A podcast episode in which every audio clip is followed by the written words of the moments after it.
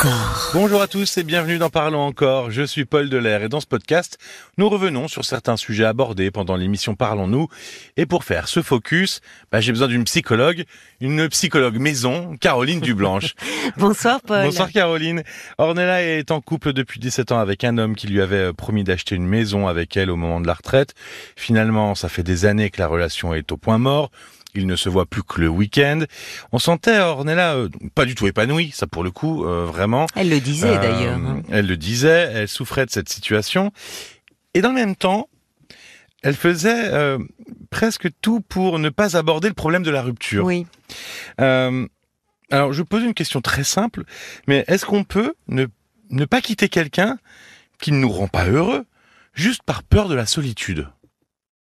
C'est très fréquent.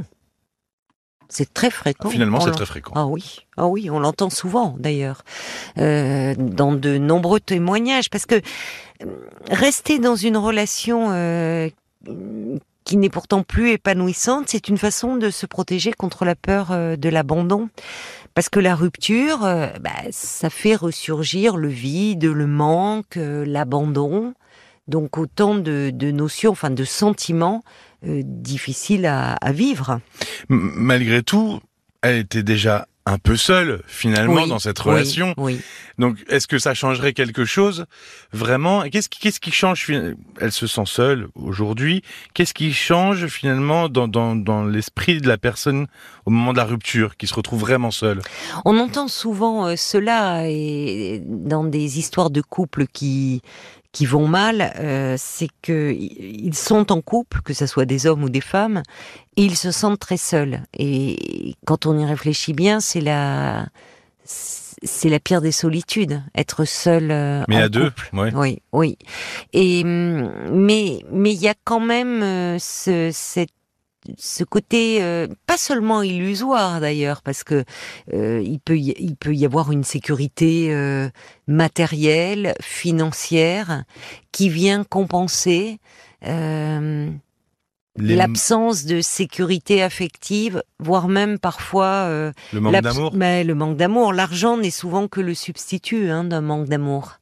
Je comprends que tu soulignes ce paradoxe c'est-à-dire qu'il y a souvent une peur de la solitude qui est évoquée dans les dans les raisons pour ne pas rompre, alors que les personnes se sentent euh, sont déjà, Déjà seules dans leur couple. Mais oui, mais il y a des personnes qui euh, euh, qui ont une peur euh, viscérale, une peur, euh, euh, en fait, qui sont dans l'incapacité de rester seules. Qui, euh, alors, ça se voit d'ailleurs, mais c'est pas le sujet, mais je le dis quand même. Euh, ailleurs que dans la relation de couple. On voit des personnes qui ont besoin d'être tout le temps entourées. Elles sont toujours, euh, il y, a- il y a toujours du monde Des autour amis, d'elles. de la famille, tout le temps, jamais, Tout le jamais temps, seul. jamais oui, seul. Pas un bruit, pas- ont- toujours un bruit, pas un peu de silence, rien du tout. Voilà. Tout, elles ont des emplois du temps, même en vacances. Enfin, des activités. Il n'y a pas de temps mort. J'utilise euh, volontairement ce terme. Euh, Un peu ou comme alors, une fuite en avant finalement. Oui, elles sont absorbées euh, dans un travail très prenant qui leur prend la tête, mais mais elles en ont besoin. En fait, euh, ce, sont des personnes qui souvent n'ont pas acquis euh, ce que l'on appelle la sécurité euh, intérieure. Qu'est-ce que c'est? Mais la sécurité intérieure, alors ça pourrait faire l'objet euh, vraiment euh, là d'un euh, d'un d'un parlons encore à part entière parce que Survolons-le vite fait. oui, bah C'est- c'est quelque chose qui se construit en plusieurs étapes et, et d'abord dans la petite enfance, parce qu'au départ un bébé euh, seul, euh, il se sent euh, perdu, euh, angoissé, euh, et c'est la présence des parents auprès de lui, une présence euh, rassurante, fiable, sécurisante. sécurisante, qui petit à petit va lui permettre. euh, alors il y a d'autres étapes, mais je te dis on pourra l'aborder Oui. à un moment parce que c'est quelque chose d'important, parce que c'est aussi à la base de la confiance en soi, euh, qui lui permet de pouvoir rester seul sans perdre ses repères, sans que le monde n'ait plus de signification autour de lui. On le voit d'ailleurs chez les bébés. Euh, le bébé, euh, si si tu changes de pièce, il peut se mettre à hurler, hurle. à, à- ben voilà, il crie parce que changer de pièce, c'est disparaître. Donc pour le moment, il n'a pas encore intériorisé que le, le, le parent, il est là, il, est présent, il, peut revenir s'occuper de lui. Bon, donc c'est quelque. On voit euh, souvent dans cette euh, difficulté à rompre, on retrouve souvent cette absence de sécurité euh, intérieure, où les où les où les personnes, hommes ou femmes, se sentent vraiment réellement paniquées à l'idée d'être seules. Est-ce qu'il y a aussi une alors parfois on l'entend, on se dit ah c'est un peu c'est un peu trivial comme raison, mais euh, une perte de, de confort matériel, une, perte euh, financière, on se dit ah c'est un peu, enfin on n'achète pas l'amour. Tout à l'heure on l'a entendu avec Ornella, on n'achète pas l'amour, mais euh, est-ce que ça, peut s'entendre aussi cette perte du confort? Ah ben bien sûr que ça peut s'entendre. C'est pas trivial en fait. Euh, toutes les études le montrent. Euh, les ruptures pénalisent les femmes hein, financièrement, bah, parce que ce sont encore euh, les hommes qui ont les plus gros revenus et les pensions alimentaires quand elles sont versées, ça compense rarement la baisse du niveau de vie qui, suit une rupture. Alors évidemment, il y a cette peur de renoncer à un train de vie, à un, confort euh, matériel. Euh, euh, pour autant, ça ne veut pas dire, ça serait un peu réducteur de dire ce que l'on entend parfois y compris dans des réactions, on voit, ben, ah oui, d'accord, donc elle ne, je dis les femmes, elles ne restent que pour l'argent. L'argent vient masquer une autre réalité, un autre manque. Et quand il n'y a plus l'amour, la sécurité euh, matérielle peut être une forme de substitut, jamais euh, entièrement satisfaisante, euh, tu l'imagines bien.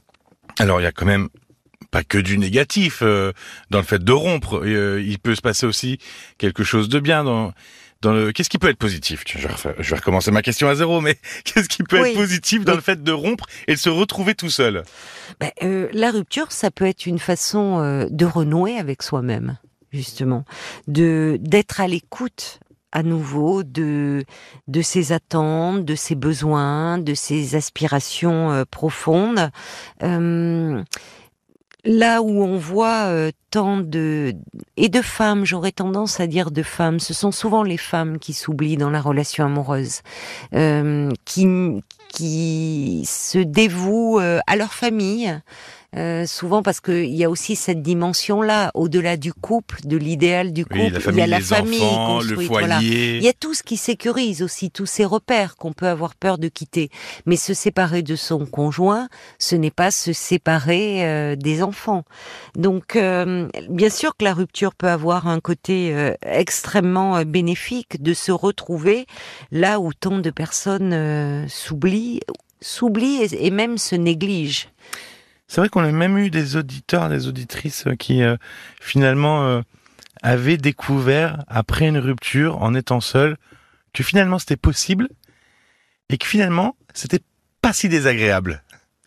Bien sûr, parce qu'on peut, on peut retrouver, il y a, il y a, cette, cette capacité à, à, faire des choses par soi-même, à surmonter cette épreuve-là et découvrir finalement toutes les ressources que l'on a en soi et dont on ne soupçonne pas l'existence avant d'être confronté euh, à une difficulté, en l'occurrence une rupture. Donc oui, il y a une vie après euh, une rupture. Merci beaucoup Caroline. Merci à toi Paul. Au 09 69 39 10 11. En plus d'Ornella ce soir, ce 26 octobre, ben il y a eu Sandrine qui euh, qui appelle un de ses ex-maris. Elle en a eu cinq des maris en tout. Euh, dès que son mari actuel la contrarie un temps soit peu. Et puis il y a eu Fabio aussi qui a décidé de porter plainte contre la mère de son fils de 17 ans car il ne veut plus venir le voir depuis quasiment deux ans. RTL.fr, l'appli RTL ou votre plateforme de podcast favorite pour écouter les replays. Likez, partagez, abonnez-vous, s'il vous plaît. En faisant ça, vous soutenez l'émission et puis nos podcasts natifs. Merci de votre écoute et à très vite. À très vite. Parlons encore. Le podcast.